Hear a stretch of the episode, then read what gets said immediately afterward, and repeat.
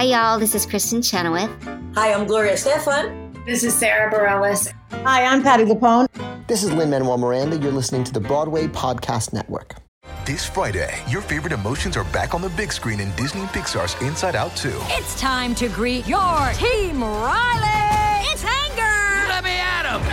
Fear. Safety checklist is complete. Disgust. Ew, ew. Ugh. Sadness is in the house. Oh no. Hello, I'm anxiety. I'm one of Riley's new emotions. Disney and Pixar's Inside Out 2. There's a part two. We're going. Rated PG. Parental guidance suggested. Only in theaters Friday. Get tickets now. We took it all. We brought them to our land. An endless night, ember hot and icy cold. The rage of the earth. We made this curse. Carved it in the blood on our backs. We did not see. We could not, but she did. And in the end, What will I become? Senua's Saga. Hellblade 2. Play it now with Game Pass. Hello, it is Ryan, and I was on a flight the other day playing one of my favorite social spin slot games on chumbacasino.com. I looked over the person sitting next to me, and you know what they were doing? They were also playing Chumba Casino. Coincidence? I think not. Everybody's loving having fun with it. Chumba Casino is home to hundreds of casino style games that you can play for free anytime, anywhere, even at 30,000 feet. So sign up now at chumbacasino.com to claim your free welcome bonus. That's chumbacasino.com and live the Chumba life. No purchase necessary. VGW. Void were prohibited by law. See terms and conditions. 18 plus. Will somebody get us another drink? Welcome to Jim and Tommy's Musical Theater Happy Hour, your weekly podcast with beer and boogieing.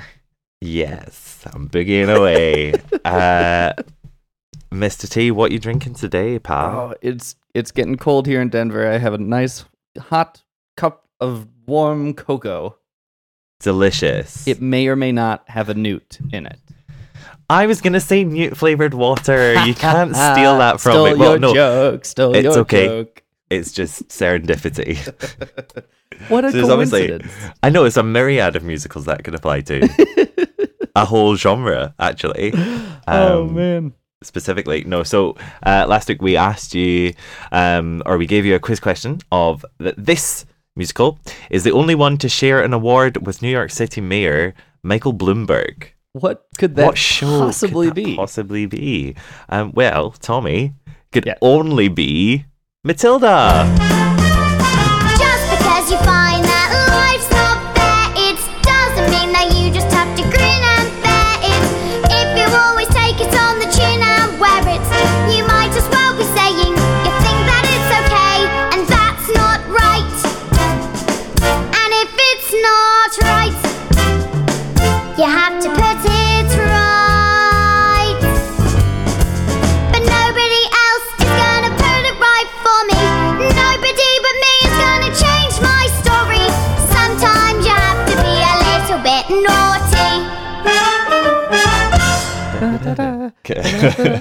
imagine naughty. I guess I don't know.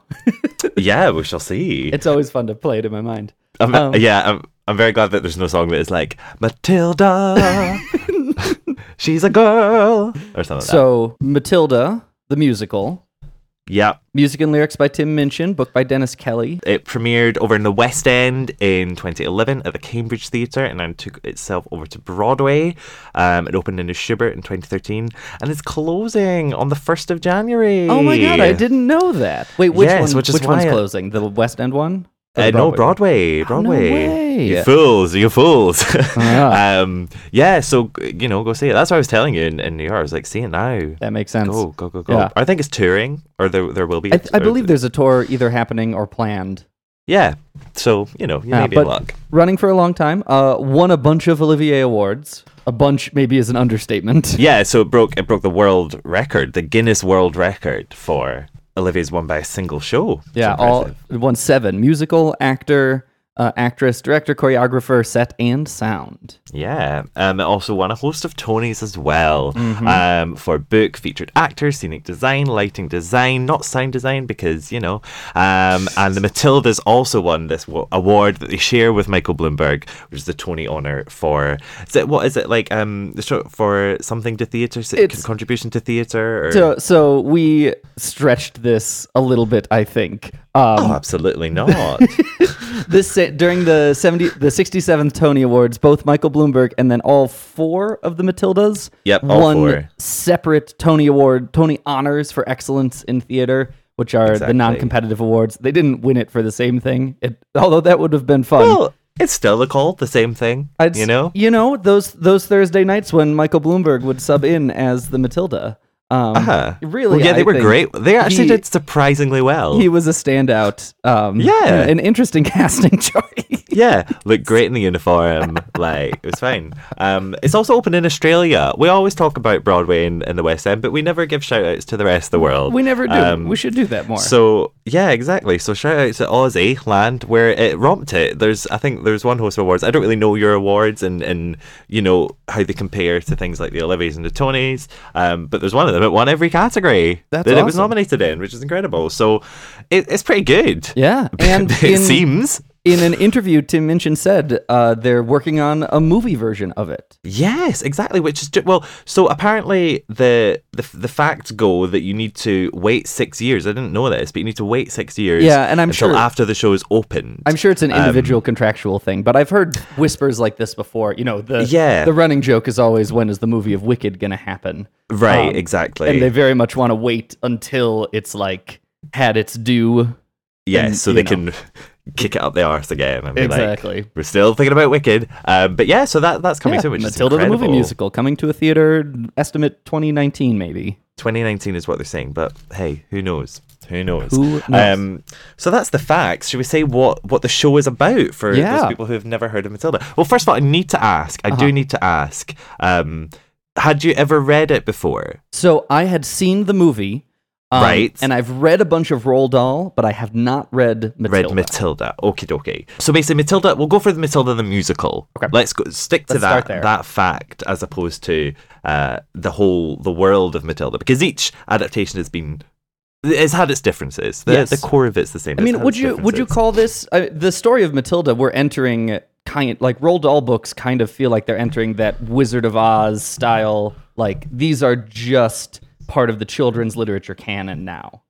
oh, Um, ab- I mean, ab- and especially in the UK, Yeah. like this is in our blood. Like you know, and even today, it's not like it's you know kids from my generation, kids from the generation that were being written. Right. Every every child knows Roald Dahl and will study him and will love him. Exactly. You know? I mean, even even in the U.S., maybe not with Matilda, but Charlie and the Chocolate Factory. I read Mm-hmm. Right, that uh-huh. in you know third grade and saw Yeah, the movie yeah. and you know was in love with it in the same way. So like I Yeah. feel that. So is that your favorite Roald Dahl? Mm, that would be a, a difficult a difficult choice A to difficult make. one to I enjoy the BFG as well. Um, Yep. I would want to read Matilda before I made the decision. Um, Yep, I Matilda's do- the good. I do enjoy Roald Dahl in general. Um, Yeah.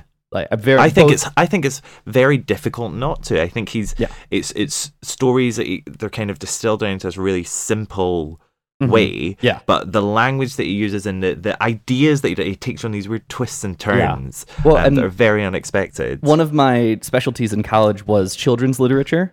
Um, Excellent. And there's a lot of Roald Dahl stands out very much as um, not very didactic in his Mhm. children literature while still being very moral bearing.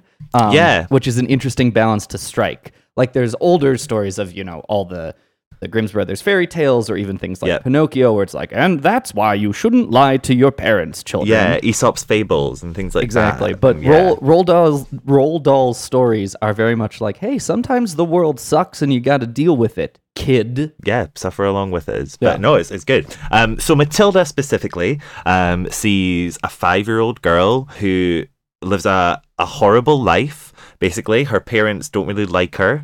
Uh, her dad refers to her as a boy um, and ignores the fact that she's very much a girl. Um, and uh, her parents and her, her family sit in front of the TV all day. Um, her dad does dodgy deals, and it's just it's not a nice environment to be in. Mhm. Um, but it's almost time for her to start school. Well, Yeah. it is time for her to start school. So she goes um, to this this local school, which is r- run by the despotic Miss Agatha Trunchbull, who is the wickedest wicked in all of Wicked Land. Like evil personified. Exactly, and she yeah plus as well, like evil Yeah. evil personified, and then is an evil version of that. Yeah. But this kind of shining beacon of light in this school is um, the wonderful Miss Honey, Mhm. who is um, Matilda's first teacher. So she she kind of is her her guiding light Yes. through it. But in many ways, Matilda is also Miss Honey's guiding light, Mhm. um, because Matilda has a special gift, Tommy. Oh no way! Yeah. Well, aside from being extremely intelligent, she loves reading. She loves books and stories. She also has telekinesis. Of all things. Of all things, she has this telekinetic power that comes from somewhere, uh, maybe from her frustrations or, or something. Um, and she uses that to kind of overthrow the school, basically, and make Yeah. everything better again. Cause chaos in a good direction. Exactly, exactly. She's troublesome for all the right reasons. Mhm. And it's just it's an amazing, fun, crazy, wild story. Yeah. Um, with And- a lot of heart. and covers all you know everything from growing up as a child to dealing with less than stellar childhood conditions to finding your way as an adult and Exactly. navigating life that way and then all sorts of things in between So yes, that is what it is. So you think you're able to survive this mess by being a prince or a princess? You will soon see there's no escaping tragedy. And even if you put in heaps of effort, you're just wasting energy. Cause your life as you know it is ancient history. So this adaptation, Mm. again, we said, we said before that you know they're all quite. In, they have their own idiosyncrasies. Yeah. Little things have been tweaked to, to make that it are, suit the that are different absolutely And I would say, what do you think? I think each adaptation, the film, the book, and the musical, uh, are all fantastic. Like I think, I think they're all good and they're all good. they're all different in their own right. Like they, Yeah. they focus on or you know perhaps heighten different moral undertones that are present in the base story in different Yeah. ways. Um, and I would say they all have different feels to them. Um, Mhm. I think some end up more hopeful and some end up more ambiguous, or maybe not even ambiguous, but like I, I would like, for example, Trunchbull in the musical is scary but funny, scary in a funny way. And Yes. you, you laugh at her evilness. Yes. Trunchbull in the movie is terrifying. Is just legit terrifying. Absolutely, absolutely. One of the, I still like from my childhood. I Yeah. still think about that and quiver in fear when she's in when Matilda goes into the house and uh, you know is, is trying to mess up mess things up and find out some information and Mhm. she's coming in there. She's looking for her and there's that big dramatic close up of her. Yeah. it's just so scary. It's It's, so, so scary. And so like Um, there while it's all the same story, there's there's different it's all just a different color throughout. Yeah, exactly, exactly. So the musical specifically, um, it, it actually focuses a lot more on um, kind of Miss Honey's backstory, Yeah, I for sure. guess, and and um, kind of Matilda's relationship with that With Miss Honey. Um, because all the way through is kind of a, it's, it's almost like a B plot, it's, it's a, kind, Yeah. kind of the main plot as well. yeah, I mean we're Um, we're in contemporary musical land, so it's all just one big mishmash of a plot. Yeah, exactly. So she she speaks to the wonderful Mrs. Phelps, who's a local librarian. Mhm. Um, I know a lot about libraries. I work in one, and uh, she tells her this story about the escapologist Mhm. um, and his And his wife. wife, the acrobat. Yes, and you know, you you think at first it's this. Just like almost like a fairy tale story, Right. Do you know what I mean? Yeah. Something that she might have read in a book, something Well, like and, that. and it, it reeks very much of like Matilda's coping mechanism for her own childhood. Exactly. Because it's it's very all very idealistic. They're the perfect parents, and Right. um, they're fanta- wild and fantastic life, and Mhm. love their daughter. Uh, and then uh, it- as the story progresses, you start to see that it starts to mirror uh, certain characters in the show, and Mhm. you realize that. Oh well, maybe there's there's something to it, and then kind of I guess it's a twist, but I, I don't know. I It's kind of a twist. It's that- kind of a reveal. It's inter- It's one of the things that's new in the musical, which makes you wonder why. Yeah, uh huh, exactly. But I think because it's always you always know that um, so Miss Miss Trunchbull is uh, Miss Honey's aunt. Yes. uh, and Miss Trunchbull is in charge of of her estate, her- basically. exactly. And um, is keeping it all to herself and uh, squandering it all away. And it turns out that this tragic story that Matilda has been weaving is, in fact, the Miss Honey, Miss Trunchbull origin story. Exactly.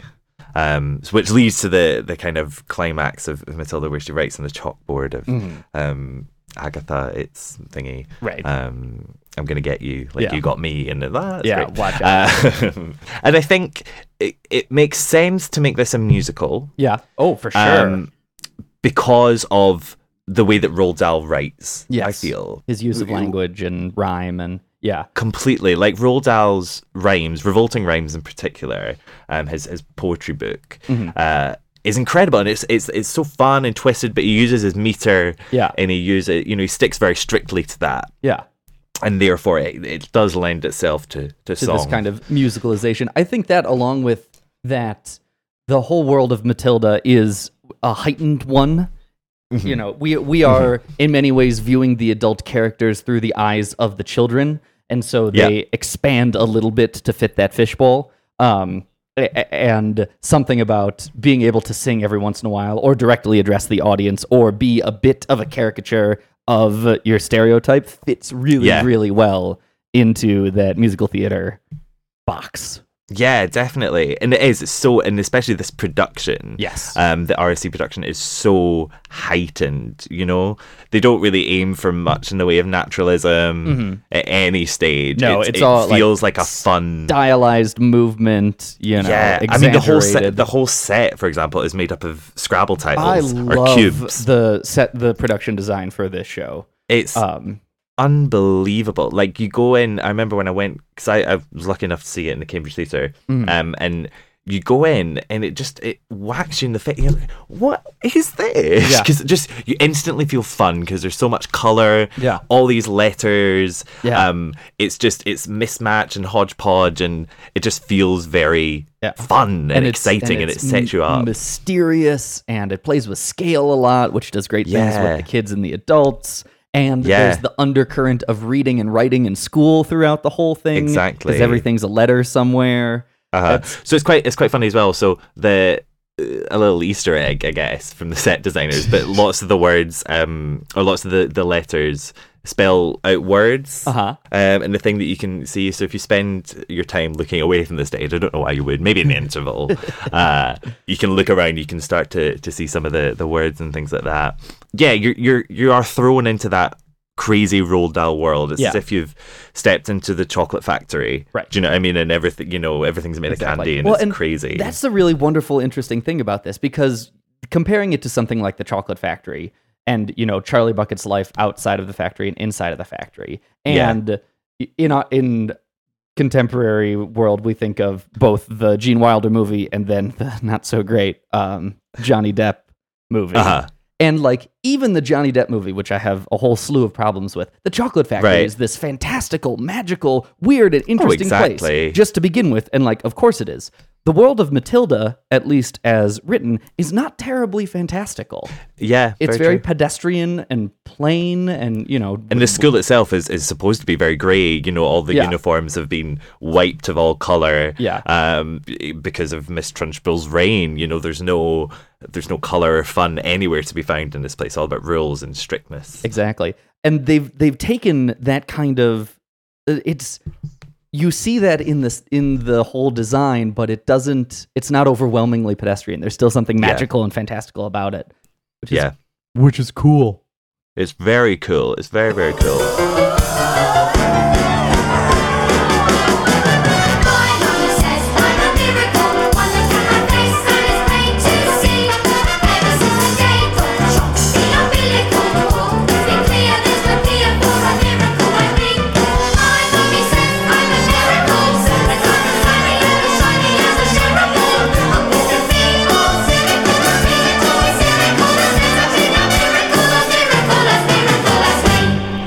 Kind of spoken about it very briefly already. Mm-hmm. Um, but one of the things I think that makes this show as good as it is- first of all, yeah, do you, do you think it's good? I've Mm-hmm. I not- do I, checked I in do think. I think this is a very Good. very good show. Excellent. Um, but what is is its, its lyrics? The the Um, Tim Minchin's lyrics based on Roald Dahl's language. Yes, exactly. Because it's stunning. It's, it's no it's no mean feat to to take on someone like Roald Dahl and really try and wrap your head around his language because it is it's a language you know the amount of words that he just made up Yeah. but sound you're like well of course that's Rob Scottle Right. do you know what I mean Of course of course he's galumphing Yeah. like these are all th- you know i mean it's it's like Lewis Carroll style stuff exactly. here Yeah. I mean, it's it's like Shakespeare stuff here. Yeah, exactly, exactly, and you you know exactly what he's talking about, and you accept it. Yeah. and that's an extremely difficult thing to do. Yeah. um, and and Roald Dahl does it very very well. And I think, I mean, don't get me, but I think both Tim Minchin and Dennis Kelly Mhm. have really nailed it. They really have the the essence is still there. It doesn't feel like uh, they've just taken the plot and transferred it on stage, but they've taken the book, they've taken the text, Mhm. they've taken the whole thing and adequately and accurately represented it on stage. Because it's interesting. Because um, I think it was Dennis Kelly. There was an interview with him, and he he kind of talks about how he never really thought about it. He never really thought about okay, I need to sit down and you know study the books of Roald Dahl for Yeah. years on end to Mhm. really be able to speak it. Because he was saying that in the UK and in Britain, it, it is just a part of our lifestyle. Like, and right. I think his books do read very Britishly.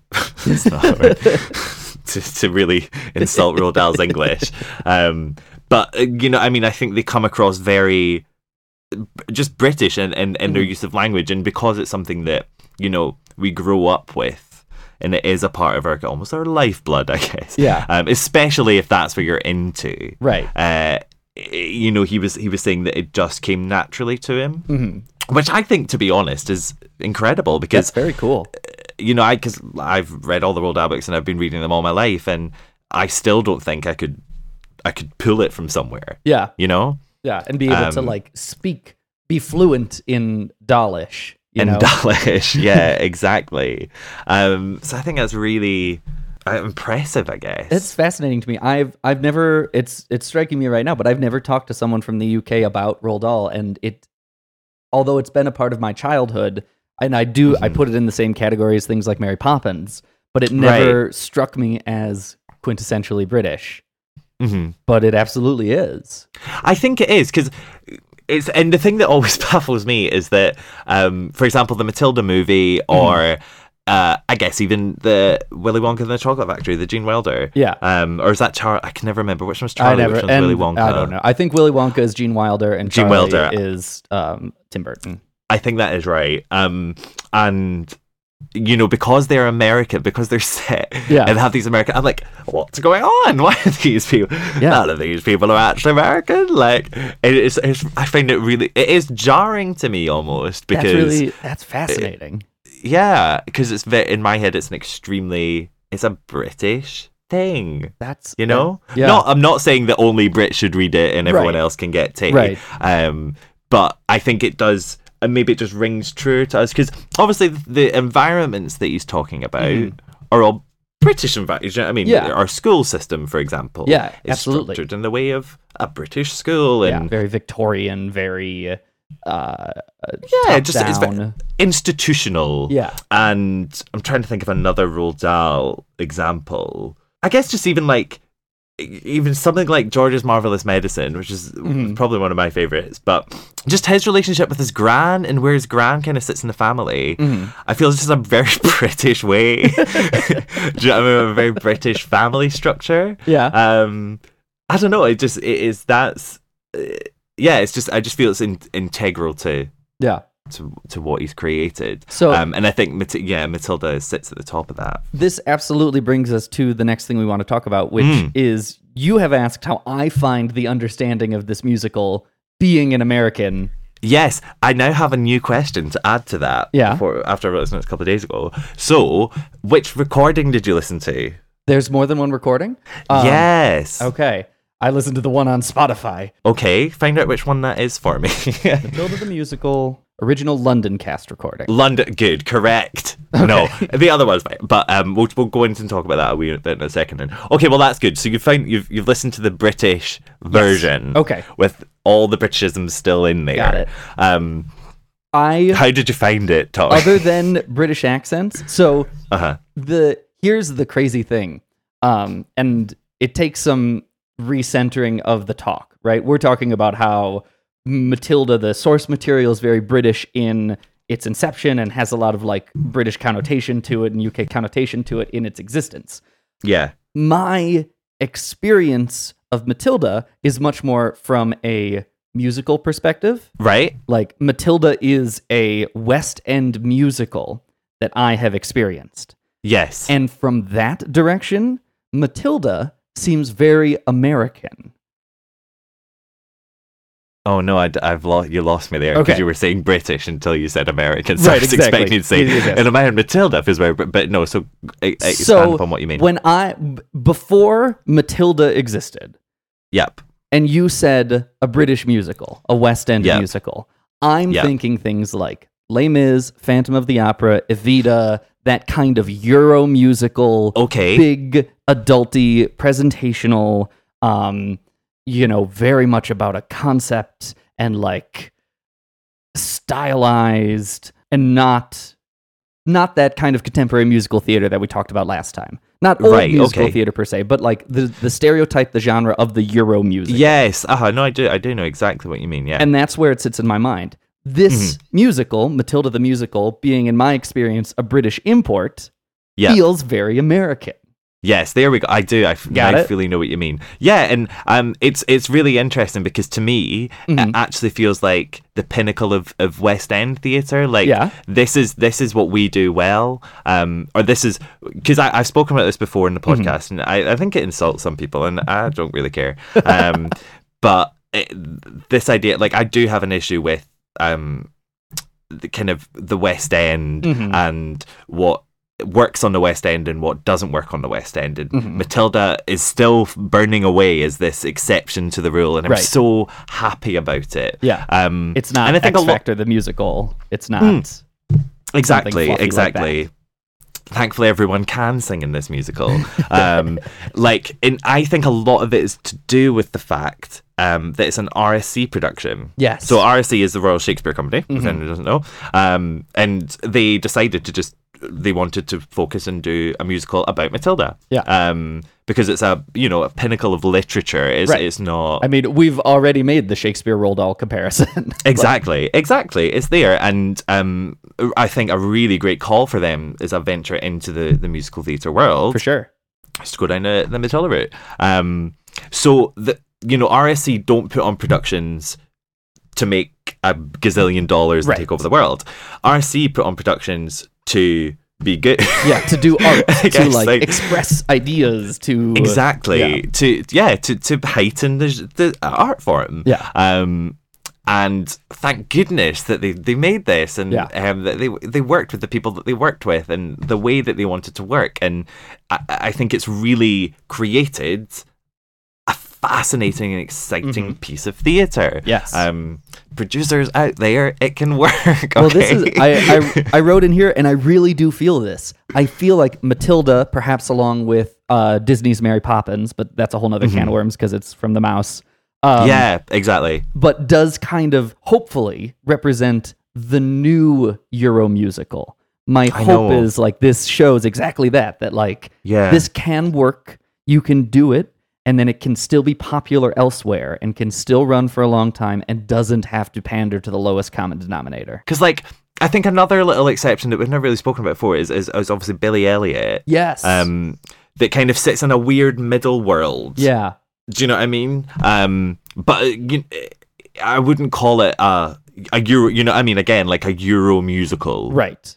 In the of- old, in the the old Euro, of- exactly. Yeah. Exactly. Um, and so I feel like though, yeah, Matilda and Billy are just kind of floating about. Yeah. Maybe we just need kids. Maybe, Maybe that's just it. kids. just like week a kid in there and you'll be fine. Yeah. But um, yeah, it's it's interesting because it, we've not really had uh, uh much else in, in terms of musical theatre. Right. Um.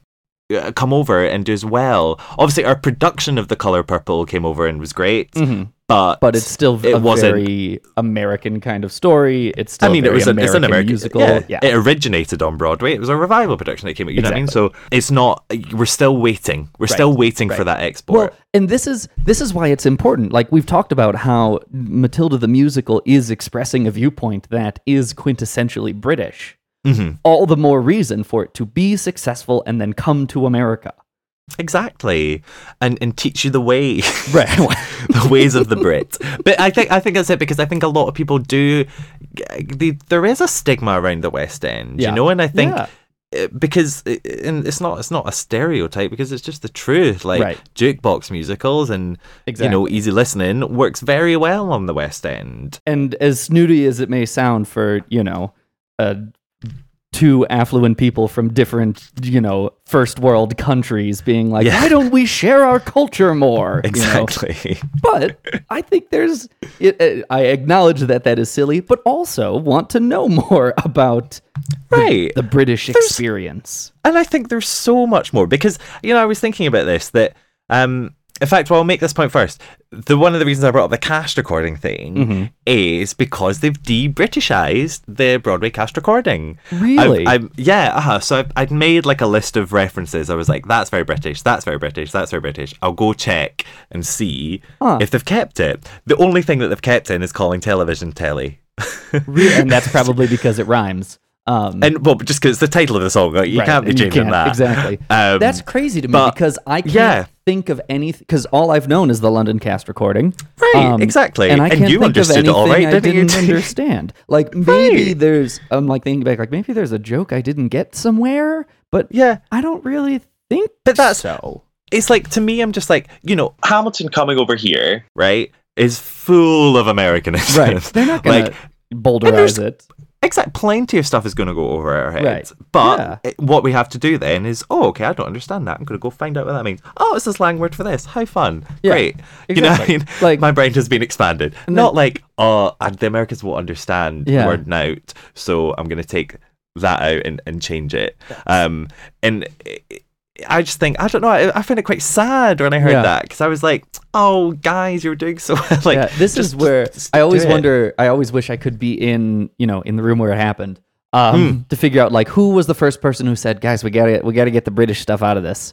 American audiences aren't gonna understand. We gotta, we gotta make it. I We gotta make it know. better. Like, where, where did that come from? Is it a producing thing? Is it a publicity thing? Is it, you know, is it Tim Minchin? Who knows? Like, right exactly exactly um I, I, I yeah I, I don't know i don't know who i feel like it was a producer choice Yeah, it feels very much we know like what it. broadway producers are like Yeah. um and it's it's just strange because it's like um remember when we saw Comet and Mm-hmm. just to throw that one in there um but when we saw Comet and I was like oh they changed I can't remember what it was now but Yeah, they changed one word to something that meant the changes, yeah. exact same Yeah. and it's the exact same thing here it's just Right. Like, one why? slang word to an Exactly. American or just an English Well, word Um, so I wonder. In my mind, I'm drawing a comparison between this and Mary Poppins. Um, Right. Because they're So- both children's literature adapted to a new musical that have a long-standing history that were West End origins and trans- Yep. transitioned to Broadway. yeah Mary Poppins, to my understanding, was not changed very much for an American audience. It was If at all. not, but I don't know how much. I'm trying to think now and run through it all in my head, but how much, you know, slang is in Right. Mary Poppins. Not it's much. a very But I Yeah. wonder if it's where Mary Poppins, to me, is a Mhm. tale of jolly old Britain. And Yeah. like, here is this tale of a, you know, and glean what you want from it. And this is a tale Uh-huh. of a time past where bankers wore bowl hats and people had nannies with umbrellas and like. yeah. I mean, the thing is, it's like that did happen. That's Right. not that's Exactly. not fiction. But, like, that's not. It is. And then we talked it, It is the distance of time there. Uh-huh. Whereas Right. Matilda is not terribly uncontemporary in its portrayal in this musical. Yeah. They don't they don't do a lot that maybe makes it today, but they don't do anything that makes it seem old. There's television, they take a bunch of pictures, like Mhm. they don't Yeah, yeah, mention yeah. the internet, but we could they could just not be mentioning the Yeah, internet. exactly. Well, if they mentioned the internet, Roald Dahl would be rolling over in his grave because exactly. he hated technology as much as he possibly could. So, But so I think you know, I, mean, were staying as wonder if these possible. changes are because it doesn't have the buffer of time. You know, there's something there where they're like, I don't know. not to So- justify it, but yeah, but right here's a here's a test, okay? Uh-huh. Not for you, sorry, um, but for anyone who's listening who's only ever listened to the Broadway cast recording, Mhm. okay? Um, so if I said to you, um, you'll know you'll recognize this line, Tommy. But if I said to you, it doesn't really matter if you don't know now, as long as you don't know it with a bit of clout. I recog- I don't actually recognize that line. I understand So that it's, it's in it's in loud. It's in Okay. loud. Um, it's like it doesn't really matter if you don't know now, as long as you don't know with a bit Yes. of clout. Yeah, yeah, unless yeah, you yeah, have yeah. to yell the laddie. Yeah. Um, I can't remember what it is now in, in the uh, American one, but it, it's different. Um, Because I oh, I totally understand that, and none of those are British slang words. I mean, note is Oh, maybe I've been mishearing that word then. Right, Well, you know, you you you fill, you fill in the blanks, so you, but that's that's just what you do. But so now um is like slang word for nothing. So if you Ah. don't know now, uh, you don't know anything is what that is. Um, as long as you don't know with a bit of clout. Clout, So- I feel is is a a word, right? Clout is a word. For for the record, I misunderstood that line. Right. Okay. What did you think it was? Uh, I thought she was singing the word now. Oh, don't know. n- It doesn't really matter if you don't you know, don't know now. now. Right. Yep. As Which, long as you don't know it with a bit of it- clout. It, seemed like one of those those fluffy kind of fit in sort of words. Also, they're singing about how Yeah. they don't know anything, so I never really thought much about it. Right, Um, exactly. Um, so yeah, it, it's and it's just like it- there's a couple of times where they do it, and it just makes uh, Mrs. Wormwood uh, seem a bit stupider because she's using like West East London slang, Mhm. um, and that's absolutely fine. It's a character choice. Uh, but yeah, so if if any of you out there who listen to the Broadway, if you didn't understand that, then fine, I'll I'll accept it and I'll I'll let you have your words. But if you were fine with it, Yeah. then stop changing the cast recordings. I It's- tells ya. Yeah. Um, I should find it surpri- really surprising. you That's know, really very interesting. very Yeah. very surprising. No one's gonna tell you when to wiggle your bumper. No one's gonna love you if you don't know the rumba.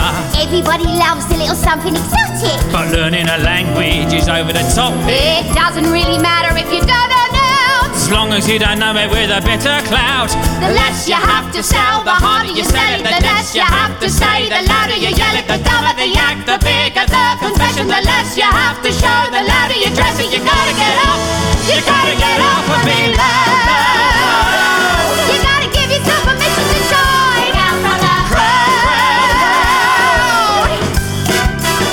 So I keep saying so. I start everything with so. So let you start this one. All right.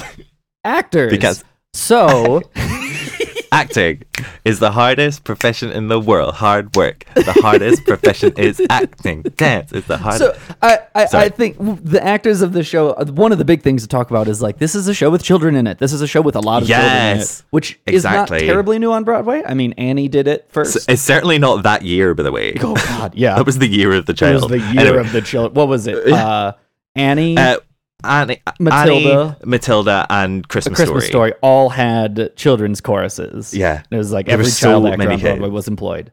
Um, Exactly. I feel like they did it just so Neil could make a reference to it in the opening number. I think that was the reason uh, for bringing them all in. But how fascinating they all aligned together. Yeah. Um, but yeah, so uh, many, many kids. Yes. Um, but also many adults. Many it's adults. Not, you're not going to go in there and only have kids. 'cause Right. that can be tough. To be honest, though, not in this show. The kids are. Uh, Yeah. Sensei, like the kids were better than the adults, and Yes. I have no qualms about saying Yeah. that. Um, and I'm talking about the, the ensemble here, like the energy, mhm. like, and obviously kids have a lot of energy, Right. Um, but But the, the, focused energy, because kids have a lot of energy Yeah. and also don't know how to move their arms. Like, right, exactly, yeah. It, it just mind blowing. Like if you've seen any clips, and well, I'm sure there'll be clips and things in the show notes, Yeah. um, of any of the dances, but I guess specifically like revolting, revolting children, shines They're like for sure. attacking themselves. They're Yeah. like judo kids. Do you know what like it's incredible the Yeah, strength and the punch and the bite that they're putting into their their movement. And Yeah. you don't. There's, you do see a lot of choreography with adults Yeah. who don't have that same attack. No. You know? I wish, I wish, because I know I have an aversion to watching children on stage. And I feel like that's pretty common. And I teach children, and I have an aversion to watching children on stage. Um, Yep. because generally, I feel like we go in with like less than stellar assumptions. And you're like, Mhm. I don't want to sit through something that's going to be naff and Mhm. have to, you know, muscle through it so the kids see that I'm smiling. Yeah. I wish, like, on the poster for Come See Matilda the Musical, it had a quote that said, like, the kids are better than you think they're going to be. like, I wish they advertised that more. Yeah. Um, Well, I yeah, I mean, because going into it, I, I I don't really mind about kids on stage, Mhm. um, but that's because I'm a lovely person and you're not, and I'm not. I'm Um, evil and dark inside. Yeah, exactly. Um, I miss Honey, you miss Trunchbull. I miss trunchbull The end. I, I mean, that seems pretty accurate. I, you wish. I would love to play that role. Anyway, I think Um, I think everyone would love to play Mr. yeah, Trunchbull. exactly. Every, every man, every man is fighting. Um, but I think um, I don't know. I think you you feel like certainly in the, the West End as well. Like you feel like they've got to this point, so they kind of have to be good. Yeah. Do you know what I mean? Uh, there's very few like West End shows Yeah. that I've seen with kids um, where I've been disappointed with the kids. Yeah. I guess that's true. I, I also do wonder if it's the the theater major's curse in me. Like Mm-hmm. when I see a kid on stage, my mind is thinking like, "Oh man, they've got child wranglers, and it's Yeah. a different one every night, and like someone's picking up on that side of the stage and putting them down on the other side of the stage, and like suddenly I'm thinking about all the artifice behind it, and it makes Right. me really nervous and self conscious Uh-huh. because you don't have to do that with adults. I'm sure there'll be a lot of people out there as well who are currently sitting on their like 900th edition in a row of not getting it, being like, "This child is five, Yeah, and like- they are working." Exactly. Yeah. Like, So, like, I- unfair. I and, and also just being like, "They're definitely better than me," and I'm very upset by that. and like they're gonna Um, be getting work forever and ever. Right, exactly. But no, so you can you can see the side of it, but Yeah. in this show, they're in, there are incredible, like absolutely stellar. Um, and really make they make the show like they, They- make it what it is. Absolutely. I mean, that's one of the things I wanted to say is that the the whole interplay between children and adults do, Mm-hmm. doesn't work in the show if you have, you know, if you have the cast of Glee playing the children, right? Yeah, If you have exactly. 20-year-olds playing 9-year-olds again. It, Uh-huh. it doesn't ring as true if they're not honest to goodness Yeah. kids. Yeah. So there are so there are adults that do add into the school kid, and they're like the older, the big kids. They always put them in Um, the shadows in the back. Yeah, exactly. Um, and then, but that's the thing is when they come together in revolting children at the end, you're not, you don't really distinguish. No. Do you know? what I mean, you're at you're at that level where you're just like, yeah, cool, Yeah, everyone's amazing. I'm I'm fine it. with that. Yeah. Like this guy's trained for 20 years, and this one's been alive for six. Yeah, Do you know what I mean? And you're both just as great. Um, which is great. Yeah, that's It's really stonking. cool. And it's it, you know as well like the chor- it's not like they've dumbed down the choreography. No. Like the the adults and the kids are doing the same stuff. and they're and they're all spot on and it's not Right. like it while there is a kids chorus and an adults chorus eh, both are expected to do the same thing Right, exactly. which um, is, is good like it's also like the the meta moral of this musical is the same as the actual moral of yeah, this musical absolutely, absolutely. Just that nice kind of quiet. Like the sound when you lie upside down in your bed. Just the sound of your heart in your head. And though the people around me, their mouths are still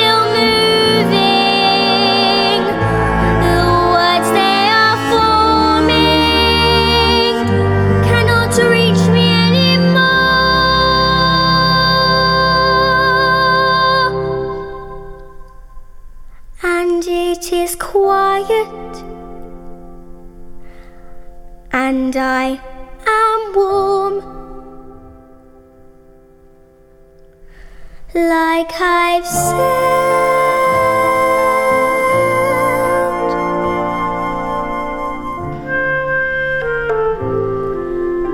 Into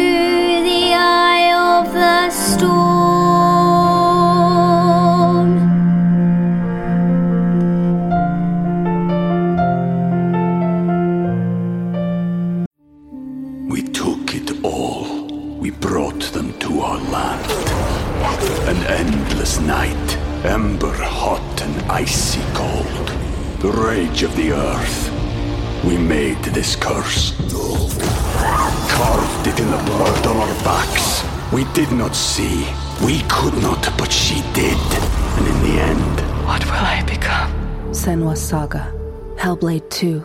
Play it now with Game Pass. So let's chat about some of the principals now. Hooray. So let's just fire right in Uh-huh. with the King Bertie Carvel. Ugh. Like, you haven't lived, right? Just full stop. Until you have seen this man on a stage. I mean, where do you even where do you even begin? first of all, first of all, he's male, right? Like, that is that is the thing to point out about Trunchbull is that I guess in all of them it's been played by a guy. Yeah, yeah, yeah. Uh, it's, it's a drag role. Um, I think like Tim Minchin's spoken before about how it, it doesn't really matter because she's such a character. Right. Um, but when he was when he was writing the music, he was always thinking about it as a man because he could never picture a physical living woman Right. that could be this Trunchbull. Do you know what I mean? Yeah. Whereas you have, you know, seven foot tall men. So Right. Exactly. that happens. Yeah. Um so yeah, so this is a, a drag role in all to all intents and purposes. Um and yet played by Bertie Carvel, who is an English actor. And I think he'd done, you know, he's done lots of like Shakespeare and, and all legit stuff. Mhm. Uh, and here he comes, yeah throws Like, everyone's ve- head off. very from a very i would say classically trained sort of yeah, completely place. classic. I can't remember where he did train. uh, royal academy of dramatic art Yeah, so there you go. So RADA, which is you know the the list of alumni of RADA is tremendous, and they're very good. Um, and it, you know it makes sense that he's gone to the RSC for an audition, right exactly Because that's And- you know he's a Shakespearean and then actor. suddenly they're like we know you're here for shakespeare but how do you feel about Yeah, playing a woman in matilda Exactly. Um, and why not? But it's been so great because he's brought that refined um, nature. And this is this is actually quite a contentious topic. Um, we always like to have some contention in the podcast. Um, and it's about kind of the standard of acting teaching in musical theatre conservatoires. Mhm. Um, I, I mean, I don't know what it's like across the pond. I can only speak for uh, you know the experiences that my friends have had who have gone through the system, Mhm. um, and from what I know. But basically, that because you're tackling all three disciplines, right? Mhm. Um, and if you're doing the master's course, you're doing it for one year, Right. and you're trying to become industry ready as a singer, actor, and a dancer. That's very difficult. That's That very, very difficult. very difficult Yeah.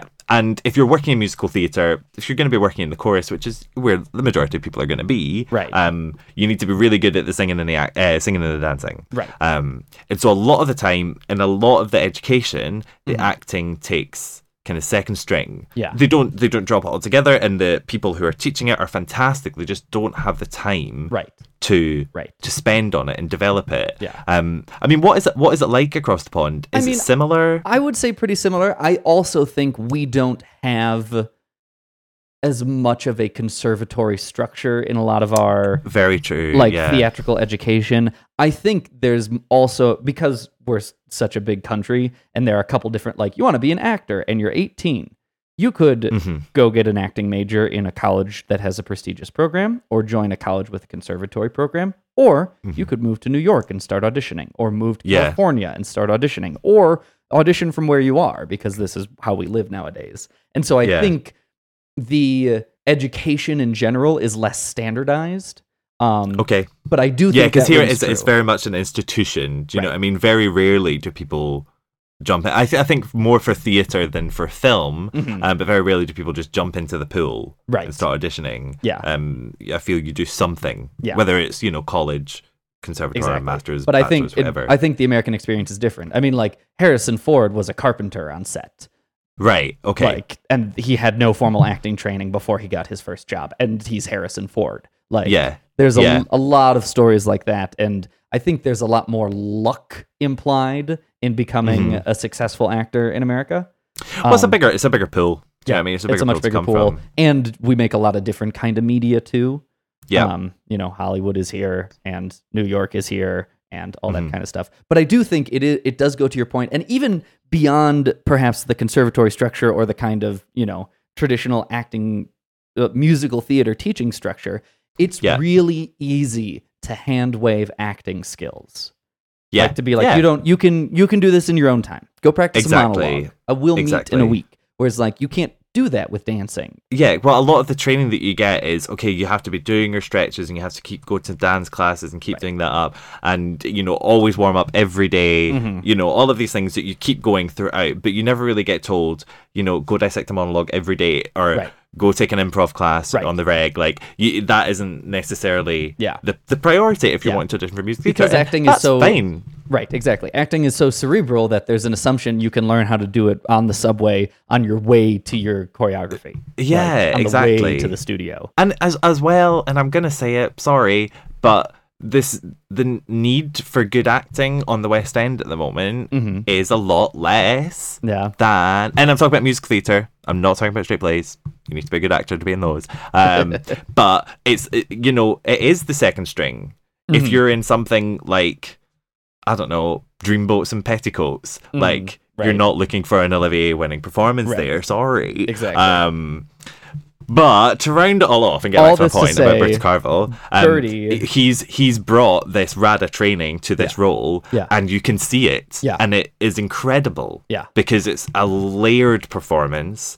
of a character part. Like a character part, like a fluffy character part. and it was so and so I looked up um Chris Sieber Mhm. who is playing it on Broadway at the moment Okay. maybe or Maybe. has played it on Broadway and Mhm. he's he's Tony winning actor he's fab we let we love Chris Sieber Mhm. um but it's so interesting because he's just not as good.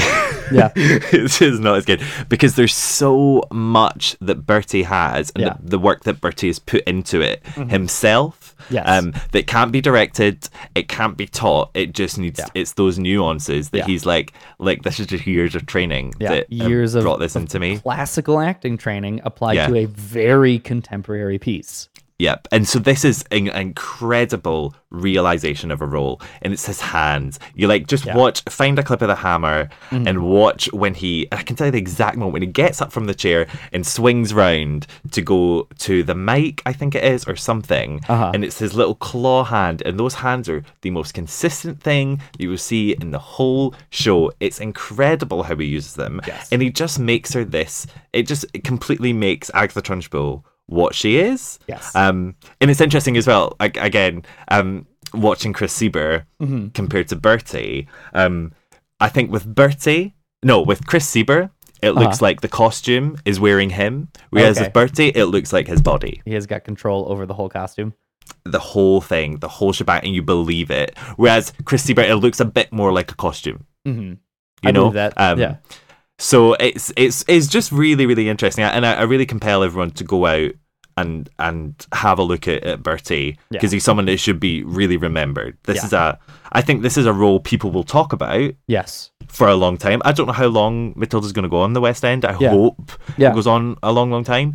Um, sad that it's not going to go on as long as as- at Broadway, but Right. I want people to remember Bertie. Yeah. Um, obviously, he won the Tony. Like, yeah, he did win the Tony he's, he's, he's pretty good. Well deserved, Um, too. Don't take our word for it. Take the Tony committee. Um, so yeah. So I'm gonna retract out of uh, Bertie's arsehole, and we can talk about other people now.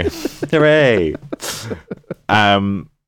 So again, so I'm. I feel like I'm leading the way in this just 'cause I've seen it and I love it so much that I'm also, just like. this is this is your power, bailiwick. I don't know if we've ever talked this on podcast, but one of the things Jimmy and my opinions differ a lot on musical theater is the role of individual performers in like a really Yeah, kind of exactly, am- so amorphous, sometimes difficult to articulate way. But Uh-huh. it's more that I can just never remember who performed a role because I just don't care. Right. Yeah, exactly. It's not. Yeah, I, don't, I, I, and I don't know where that is. I don't know whether it's because I've done a little bit more acting than you, but Maybe. also not that much. Yeah. Uh, I don't know whether it's because I direct. It could also so just be that like I suck at remembering names and Yeah. have just put it in that. But But it might, but it could also be, you know, because because you're a tech man, Yeah. so you are you're going to be looking at that, and Right. you are much better at picking up on things about that than I am. Ju- I Mm. just kind of um, Yeah. immerse myself You're in the- it. I'm like, yeah, great, you're- you're that about all happens, and I'm like, what are you guys It's doing? why it's why we make such a great podcast together. Well, this is it. I think the second we make a production together, which is inevitable, Which is inevitable. um, it will, I guess, be perfect. It will either be perfect or we will hate each other. I yeah, think but that's fine. A lot of people hate ground. each other, Tommy. A lot of people hate each other. That's fine, as long as it's perfect. Anyway, Underail, Mr. and Mrs. Wormwood, you want to talk about, yeah? Yeah, uh, so I thought just um, to bring in some America into it as well, I thought we could speak a little bit about Lesli Margherita, Mhm. um, who originated the role on Broadway. It did very, very well. It did really, really good. But it's interesting, the more the more I listen to the Broadway one, I'm like, oh, it's just not British. Which so, I think just Does it really shine that much? I'm not good at yeah gosh hugely it's it's such a you know again it's um we i mean you have soap operas right you have soaps Right. Yes. yeah you've got you do have that Yeah, yeah. um so one of our like main big soap Hmm. operas is one called eastenders EastEnders is a reference I understand. I have taken Hooray! in enough enough Oh, British pop culture to understand EastEnders. you get eastenders general references. Right, For, so- for American listeners, picture something like um, in the style of All My Children. That's one of our like long running soap operas. Yes, Um, uh-huh. But where All My Children definitely deals with more of American upper class. Mm-hmm. My understanding of EastEnders is that there's something a little more lower class about it. Am I yeah, right? I mean, that? so that's that's it, and it's it's the it's the East End of London, Mhm. um, which is a predominantly working to middle class community. Why I was talking about EastEnders Uh, because Mr. and Mrs. uh, Les Margherita. yeah, so like they are they they could be two characters from, From EastEnders, EastEnders, kind yeah. of thing. Um, and so like Les. uh, Les Margherita, and I'm going to make a point actually for the whole cast of the, the whole Broadway cast of Matilda. Their accents are great. no, no, no Patti LuPone mouth here. There's no Patti LuPone mouth. There's no Kinky Boots cast. Good grief. Um, uh, it's awful. Um, Billy Elliot is all right, but Yeah. this is uh, you know, in, in of all the British the British exports, Mhm. um, I feel like th- they've they've worked hard on it at Matilda. I don't even know if they have or whether they've just picked the right they people. just- right. But the fact that the kids do it very well Yeah, make me think that's that that's a they've, good sign. they've done some work. They've kids- done some work. That's a thing. Uh, that's like not developmentally appropriate for those uh, late yeah, kids. Exactly. Like I couldn't really do an American accent when I was five, but I can do one now. Yeah. Even if you don't think I can.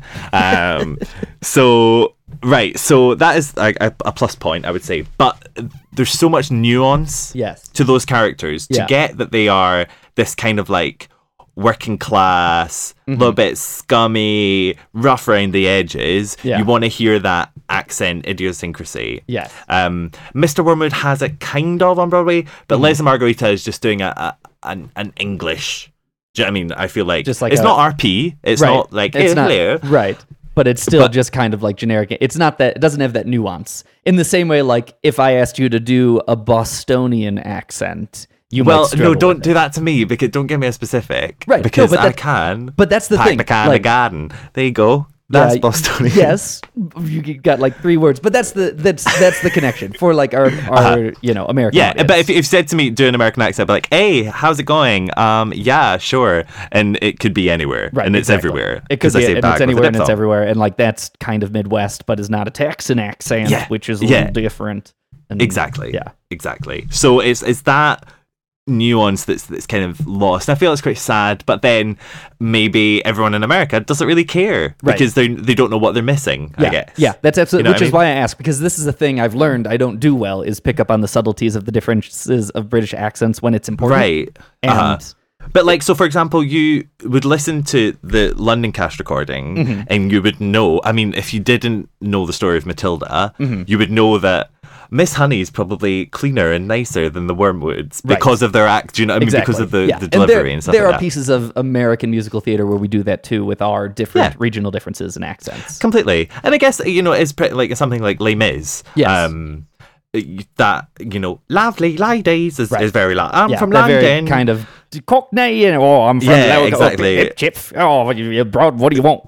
Exactly. And then, you know, you've got Mary Listen. Uh, hello. Yeah, um, and- and yeah, from North exactly. London. Uh, yeah, so that's the, the the kind of thing. Um, anyway, so Les Margherita is a fab woman and she does a really good uh, diary of Matilda on Broadway.com, which Will I be recommend. in the show notes. Yeah, exactly. I recommend people go and see it. And she's so she's she's very good as Mrs. Wormwood. She's very loud, Mhm. which is a different again. A, in fact, a difference across the whole. Yeah, the, again, the whole cast record. Uh, the Broadway one is so much louder. Really? and yeah, just in general, there's less up and down. uh, I don't I don't know why. I don't That's know. Maybe so- it's because of the accents. That's so interesting. know. I wonder because the a lot of so a lot of the reviews of the Broadway production talk about it being like a lot of the negative reviews, which there weren't a lot, but Mhm. some people didn't like the Broadway production, and they talk about it being a caricature and like too much of a children of a child's vision of adults. Yeah. And so it's interesting to me that you find the Broadway recording louder because that's something I think could totally play into that. Like Yeah, and I do wonder, like, because that's the thing is reading, because I hadn't really read many of the Broadway reviews until mm-hmm. you know we were researching and stuff. So I, that I was quite surprised to hear that Yeah. because to us over here, it's an extremely intellectual show. Right. That um is you know bring your kids along, and I've got some lovely anecdotes about that. Um, but bring your kids along, but you will it's for you, Right. parent. Do you know what I mean? Yeah. But they will have a great time. Yeah. But this is for you. Whereas it seems over on Broadway, it's like, ah, it's a, it's a lot of fun. Yeah. And I wonder if that is because they've made it that bit broader. Yeah. There is less subtlety. Yeah. Um, and I, I do into it. think there, I can't articulate it well, but there's some connection in my mind there about the talk of the accents, about Mhm. generalizing this as a, as a musical about British, as a musical Exactly. about English, in the same way Mary Poppins is about jolly old England and not like Yeah. sh- a shared history. Because I wonder if so if they kept in. I mean, it's there's only a few of them, so it probably wouldn't change anything. But Yeah. if they kept in those little idiosyncrasies, Yeah. those little slang words instead of changing them, would that have changed people's minds? Because then it's not patronizing. I think it's more. I think it would have to be like, and now the cast lives in England for a year and then comes and performs it on Broadway. Like I Right. feel like they're they're or I suspect. I don't feel like this could be totally Mhm. untrue, but I wonder if there is a shared history that was lost over somewhere over the ocean. Um, yeah. when it you put a sw- you know a smattering of New York actors in this. They don't Mm-hmm. have the British history in their bones, which is so core to some of the Mhm. plot points and some of the subtleties and some of the nuance of this sort of thing. It just seems like a Roald Dahl book brought on stage, Yeah. not kind of these representations of English culture. Mhm. It could also be that we've had a dearth of good musical theatre for a long time, and suddenly this comes in and it's an amazing breath of fresh air. Uh, breath of fresh air. That's true. Which 100% is the case. That is Yeah. the case. Yeah, Um, and perhaps the- when it's up against everything on Broadway, it gets a little more difficult. So this is one of the things we want to talk about. Um, you've Yeah. written you've written Tony Snub here. Tony Snub. No, my opinions are very blatant. Shocker. Um, yeah, I was. I'm not gonna lie, I was annoyed. But so you know, 67th Tony Awards nominations for Best Musical were Matilda, Kinky Boots, Bring It On the Musical, and A Christmas Story the Musical. Yeah. Kinky Kinky Boots won. Certainly, the front runners were Kinky Boots and Matilda.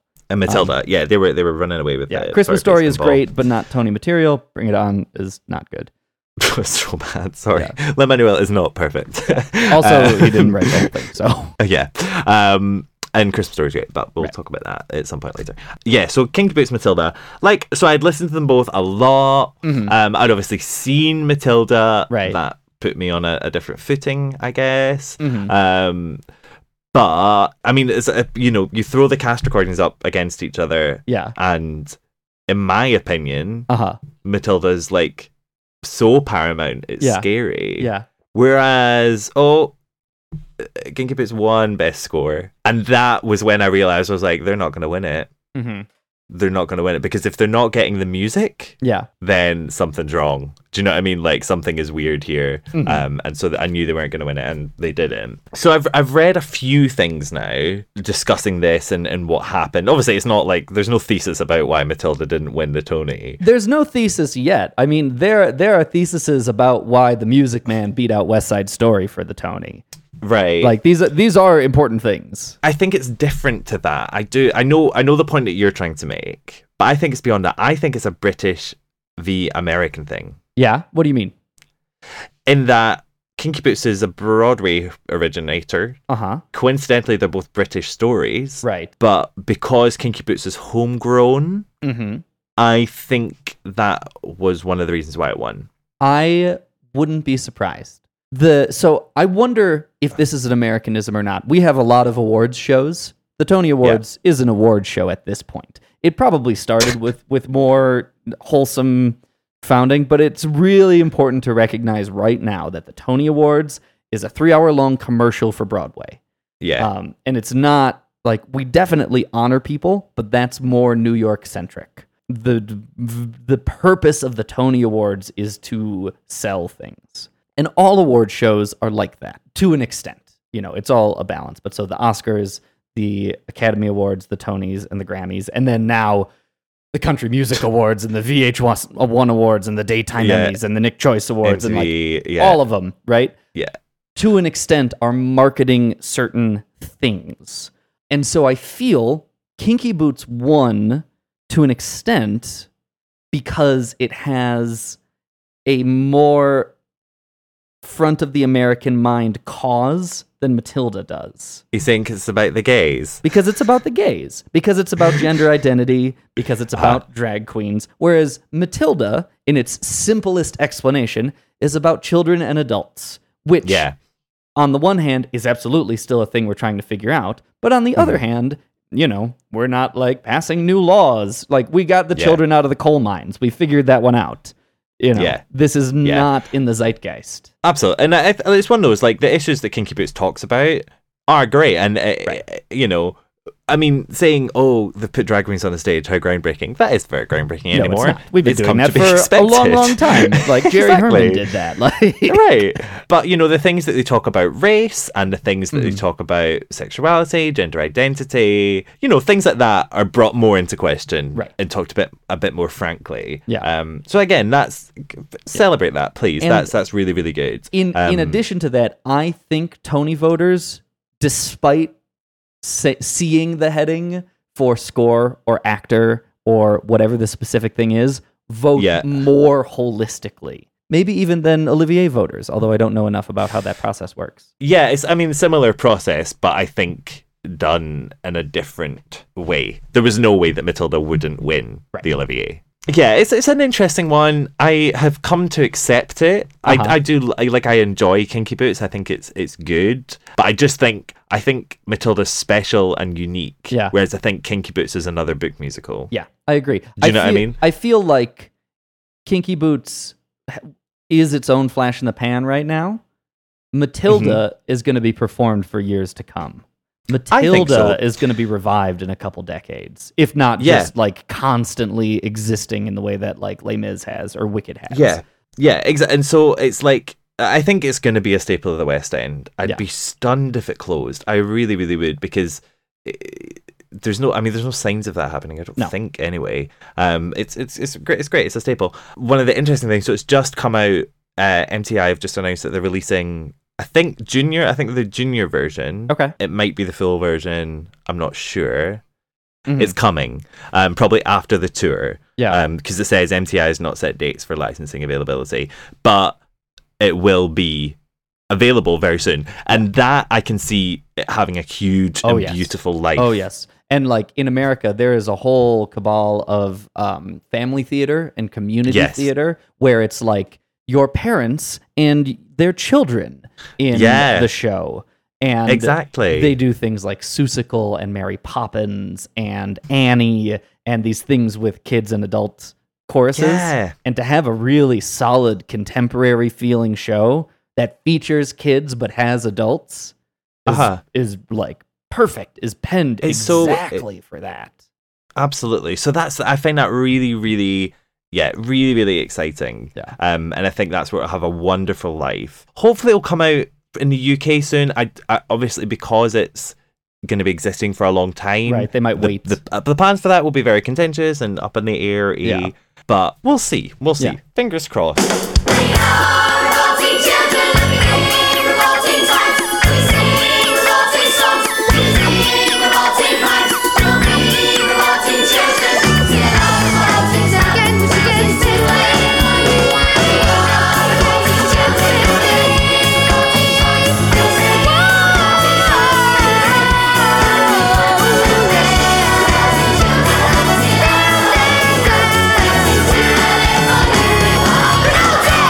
Well, speaking of Tim Minchin, So we're, we're we- rocking I- the segue today, Tommy. I, I should say because for a while I didn't know who Tim Minchin was, and I know who he is now only because I live in this musical theater world.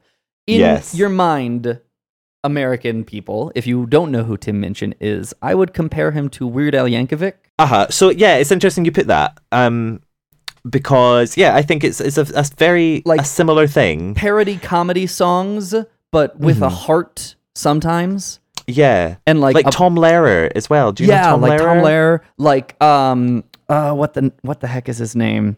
Allan Sherman. Uh, hello Mutta, hello Fada. Here I am at Saint Granada. Camp is Yeah. very inter. Like these kind of novelty songs that is like stand up with music. Yeah, uh-huh. That's ex- and I feel like that's quite a British again a British thing. We've got loads of them. Yeah. like people like Bo Burnham or Bill Yes. Bailey. Yeah. um, are fantastic musical comedians. Yeah. and I, I think just because the the British stand up comedy scene, and I ain't professing to know anything about that, Right. but it's it's again very different to the the US one. Yes. but we're dealing with different subject matters. So yeah, so Tim Minchin is a British-born, um, Australia-living man. Yeah. um, He's very he- who is he- extremely good. If you saw him walking down the sc- the street, you'd think very glam rock. Um, yes, you would. You would. Yeah, he frequents the eyeliner. He loves a frilled shirt. He's got big old Bowie poofy hair He was doing um, Jack Sparrow years before Jack Sparrow did Jack Sparrow. and like very naughty in a lot of his songs. I would say.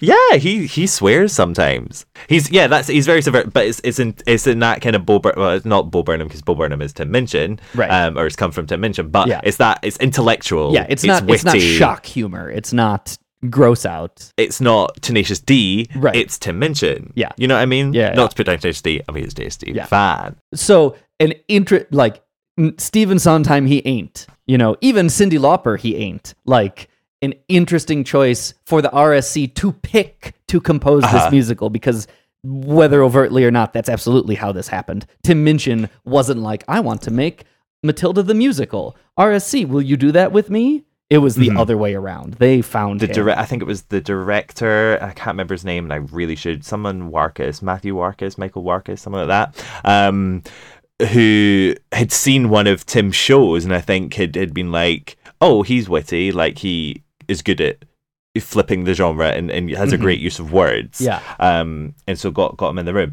and it just so happened. I think this is incredible. Just so happened that Tim, back in the early two thousands, had actually emailed the Roald Dahl Foundation or whoever is in charge of that to try and get the musical rights for Matilda. That's Um, fascinating to me. Isn't that fascinating? Yeah. And uh, they emailed him back. They were like, "Yes, well, we're really actually interested in any musical adaptation of, of Roald Dahl. Can you send us your score?" And he just got really intimidated by it because, like, Mm-hmm. Yeah. well, I don't want to do the one. I just want to do one. Right. Um, and so he never even replied. He didn't reply to it. And so you know, well, eleven years later, Yeah, he gets he gets and- this call. And it's like, well, yeah, of course I'll do it because I've already done it. Like, and I, I've I've yet to find. I don't think he's really talked about it. I mean, he probably has somewhere out there, but I've yet to see if there's anything from the From, you know the original yeah, days. the, the proto version of it that made it through. Yeah, that made it through. Um, I'm sure there'll be you know, general ideas and things that, Yeah. that will have come through. Uh, the, but I don't know the, if any. the Matilda demo tape. Right, exactly. yeah, the Matilda mixtape. I expect it coming to our shelves very soon. Um, but yeah, so so he's not, you know, he's not a musical theatre aficionado. I Yeah. think he appreciates it, but he's not like a Sondheim geek. Right. Do you know what I mean? In the way someone like Lin Manuel is. Right, you exactly. know? Like he he didn't come from musical theater, come to musical theater because he has a love of musical theater. Exactly, exactly. It's just it was a, a kind of a, another step. Um, it's interesting because a lot of the team has has that. The the book writer Dennis Kelly, he'd never done a musical before. He'd never written a musical before, so he, they were both very new to it. Is, isn't it fascinating It's- that they got it right Yeah, and they have like fir- you know first try, first try. first try? And it wasn't even like, oh, that was good. It was, oh, that was almost groundbreaking. Yeah, Like- like you- it makes you wonder sometimes if if that was what did the shakeup. Is like these were people who were, didn't come from what is what would have been at that point the status quo of West End Yeah. musical theater. Exactly, exactly. And I think that's the thing is they weren't they weren't trying to be like God. Okay, we need to work in the West End. Mhm. Crap. Okay, we need to make it like this, don't we? Because that's how that's Right. what the West End works. They just made they were writing first. They were writing a Christmas show for Stratford, um, and that's all. That's all they had in mind. And hey, if it went somewhere, great. Yeah. Um, and now looked at it, Yeah, on, no, it was on Broadway. Like, which is just incredible. So, uh, what I really, really encourage everyone to do is go out and listen to Tim Minchin. He's got Mhm. some amazing songs. They'll be Yeah. in the show notes. They're so funny. Yeah, he's so he's just an extremely witty man. Yeah. Um, and I do compare. I do. I happily compare him to Lin Manuel because he's Yeah. in uh, he's, he's he's of that Sondheim Yeah, ilk of I like words and I like playing with them. yeah. He's not he's not afraid to cover the page in ink. Exactly. And you know, he's very smart at using meter. Yeah. Uh in in or like other putting things. putting the rhyme in the middle of a sentence, or like right, exactly. Proto rhymes or half rhymes, and rhyming one word with three words, and like yeah. And so you've popped down Groundhog. Did I pop that down? you pop that down. I popped down Groundhog Day um, there to talk about that. So it will be a while before we talk about Groundhog Day. Yeah, But saying that, um, I spoke to people I trust a lot about musical theatre and their Uh-huh. opinions, um, and they've told me that is better than Matilda. Really? And that he, it was almost like Matilda was his playground, and now it's time for him to be able to use the musical theatre genre to its strength. So That's awesome. um, Broadway, I think, get ready yeah. because I mean, Andy it is Carl so. is coming. just so we do our due diligence, it was at the Old Vic, so it was legit West End. Yep. Um, Yep. and it's on its way to Broadway in 2017. It is indeed. Um, and I bloody hope it comes back because I didn't get to see it and I'm very annoyed. it sold out in a heartbeat. That's the thing. Yeah. And because I think because Matilda was so successful, people were like, ah, great. Tim Yeah. Minchin, the Tim Minchin musical. This is going to be good. And thankfully it was. So it'll be interesting to see, A, what they do with it. My friends kind of pointed out ways in which they were like, I think if they work on this, da, da, da. And they worked on Matilda a lot. So I think. It makes sense that they'll, they'll work on this a lot and, Yeah. and, and hopefully get it get it right for Broadway. And- I'm I'm interested to see what he does with not children. You know, not that I think Yeah, uh, Tim yeah, Minchin uh-huh. is like he's very intentionally offensive. Um, Yeah. like it's not like he has to be offensive, but this will give him more room to do that. Yeah, and it's he's he's, he's very playful. That's a Yeah. that's a big thing yeah, about him. yeah. He's very playful, but in a way, Groundhog Day has that in it. Mhm. You know, Bill Murray is the one of the most playful actors in the world. Absolutely. but just eh, I've heard that it's powerful. Do you know what I mean? Yeah. Where Matilda was face smacking, Mhm. Groundhog Day I think is going to be power like gonna punch Yeah. in the gut. I'm Uh, very excited. So yes, very very exciting times ahead, Broadway. One, two, three, four. Discipline, discipline for children who aren't listening, for midgets who are fidgeting and whispering in history. They're chattering and chittering, they're nattering and twittering is tempered with a smattering of discipline. We must begin insisting on rigidity and discipline, persistently resisting this anarchistic mischieving. These minutes you are frittering on pandering and pitying, while little uns like this, they just want discipline. The simpering and whimpering, the dribbling and the spittling, the miss I need a tissue, it's an issue we can fix. There is no mystery to mastering the art of classroom mistressing. It's discipline, discipline. The smell of rebellion, the stench of revolt, the reek of pubescent and plotting, the whiff of resistance, the pong of dissent, the funk of moral fiberati. The last thing we have on our notes is you've written: Is this a kids musical or a musical about a kid? Exactly. What do so I saw this in. what do you mean by yeah? that? So I, I saw that in a Time Out review. Um, who were I guess disparaging? Or they give it 4 Uh-huh. stars. So hooray. Uh, time Um, out London, time out New York. uh, Broadway. This is a Okay. Broadway review. Um, so they said um, it's all great and all, Mhm. but really it's um, a kid a kids musical instead of a Yeah. musical just about a kid, and they were comparing it to Billy Elliot. I just think that's wrong. Personally, I, think I would say to whoever that journalist was that they've lost Uh-huh. their inner youthfulness that they're just not the kid inside anymore. So I wrote I wrote underneath this the song "When I Grow Up," like right. thinking about it, listening to it, still gets me teary eyed. Um, Uh-huh. The whole that conceit. So if for some reason you've made it this far through the podcast and we either haven't played "When I Grow Up" yet or you've never listened to it before, Yeah. But when I grow up is the story. It's like a bunch of kids thinking about like when I grow up, I will be tall enough to climb the trees that you have to climb when you're grown up. And so it's this mismatch incongruity between the hopefulness of a kid like I'm so excited to grow up because I'm going to get to be able to do all these things I can't do right now. But Mhm. what it's pointing out is you don't even know the things you can't do. Like, Mhm. you know, when I grow up, I'm going to be able to stay up and eat candy whenever I want. And, Exactly. like, you know, I will be able to reach the shelves that you need to be able to reach when you're a grown up. Like, it's Yeah. not like when I grow up, I'm going to be able to do my own taxes. It's not like Yeah. when I grow up, I'm going to be able to own a car. It's yeah, like, I'm gonna have all this money Yeah. and uh, a successful, you know, in life compared to other of my peers. Exactly. it's- and like the the first three quarters of that song, it's all very hopeful and jumpy and like sweet and like there's that childhood innocence about it. And then Miss Honey comes out and sings the same song. When I grow up, I'm going to be able to protect these kids and do what mm-hmm. needs to be done. and mm-hmm. like from every angle from being a kid inside and like losing that hopefulness as you grow up to being a teacher who doesn't quite know how to do the right thing to being a quarter aged millennial stuck in our unknown world where like we're supposed to be able to do those things we wanted to do when we grow up right now but we can't. And like the whole trend of millennials talking about like adult I'm adulting today. I'm so doing Yeah, the exactly. adult like I cleaned the bathroom today. What an adult thing to do. Or Uh-huh. like when my older coworkers ask me like what did you do this weekend? And the thing in my mind is like I did laundry and it feels like an accomplishment. Um Uh-huh. like the the the way it all comes out in just a nice easy song really really gets to me Jimmy Exactly. It's a wonderful opening to action. It's such a surprising one because it, it you know, it's it's not it's not pushing the narrative or anything Yeah. like that, I guess apart from the last line.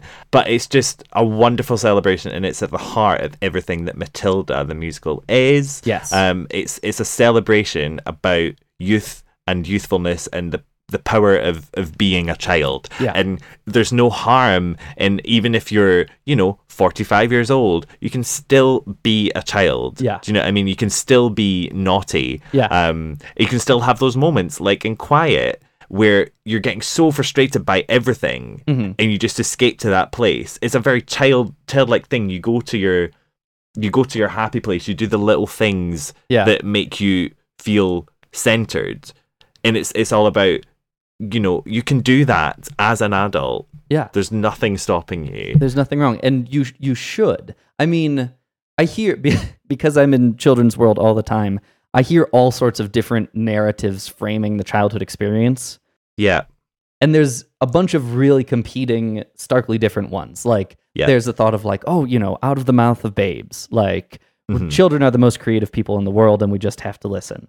Um, Yeah. There's a counter argument to that that's like children don't know what the f they're talking about. They're just barfing out the fairy tale. Like adults wrote fairy tales. Adults wrote Uh-huh. these sort of things, and then when children are like, and then the princess rode the penguin to the ends of the world where she met her true love. Like that's not a child creating that up. That's a child barfing out what they saw on television that morning. I think I was frozen, yeah. right. And like, I think what Matilda does very well is it acknowledges that it's somewhere in the middle. yeah. That like we're all we're all learning to exist. We're all learning to grow up. Some of us Yeah. more than others. In the same way that, you know, the act the adults and the kids dance together in Revolting Children right Yeah. at the end of the show. Mhm. It is. It's just all about everyone. You don't care who's who. Yeah. Everyone is in it together. You know what I mean? It's Yeah. just in it together. We're all little humans. Yeah, like- at the end of the day. Kids can do adult like things. Adults can be childish. Um, and we all are just learning how. You know, we're all trying to figure it out, which is very Exactly. s- scary too. Like I think that's Uh-huh. one of the the things the musical touches on as well.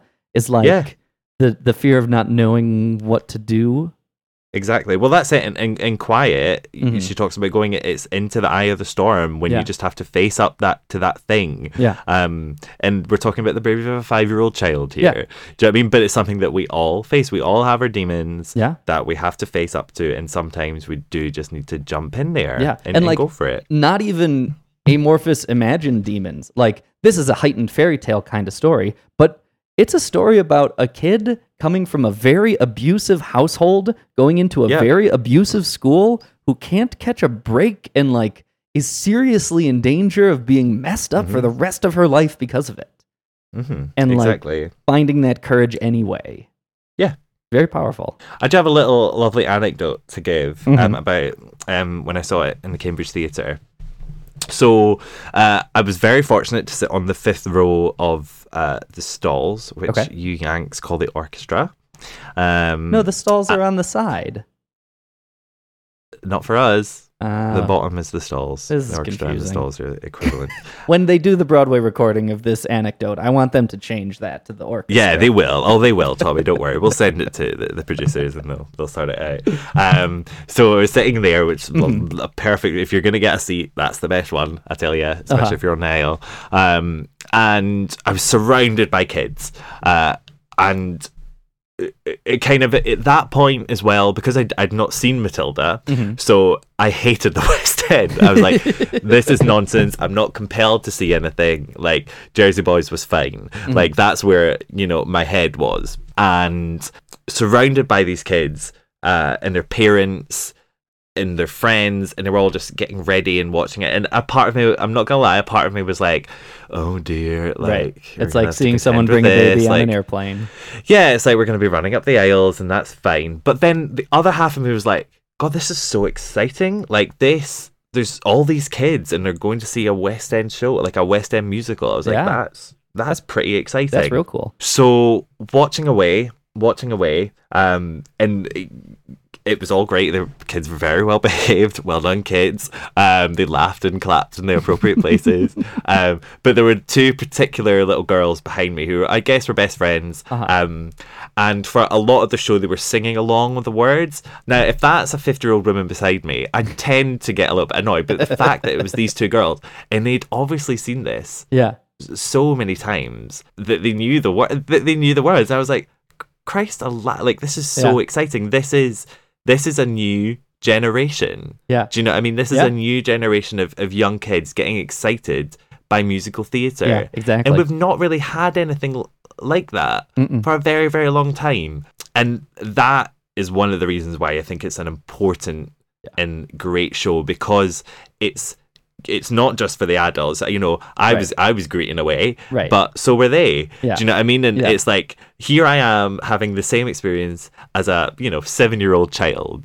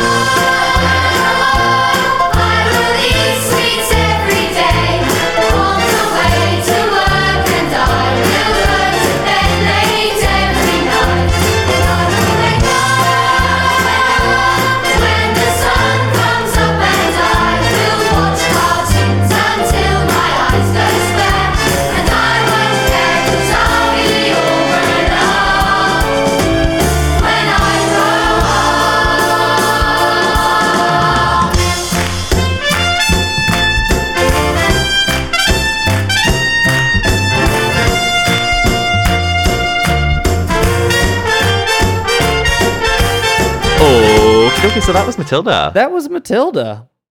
I, That was great. Yeah, I, I love feel that show. we, you know, Matilda. I think is a musical that some people will hand wave sometimes, and we we Oh. do a good job of making You even wa- fluffier musicals. wave it to wave it towards you. You know, waft it in your direction. Uh, no, please, please go listen to it, everyone. Yeah. Um, You've got a quiz hey, question for us. I do. I do. It's in my pocket. Let me pull it out. Ta-da! okay.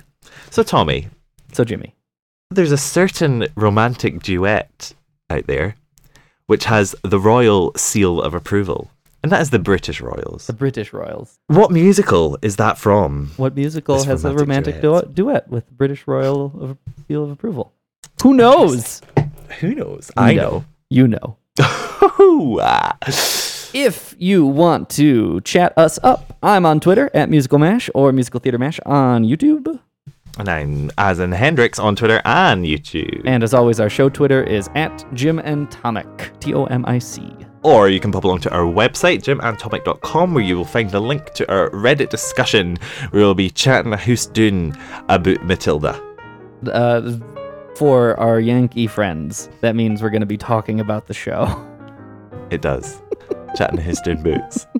Um, yeah. Tell your friends, tell your enemies, tell your mom, Yes, especially your mom. especially your mom. I hope she's she's listening right now. And we'll see you next week. Toodaloo. Bye.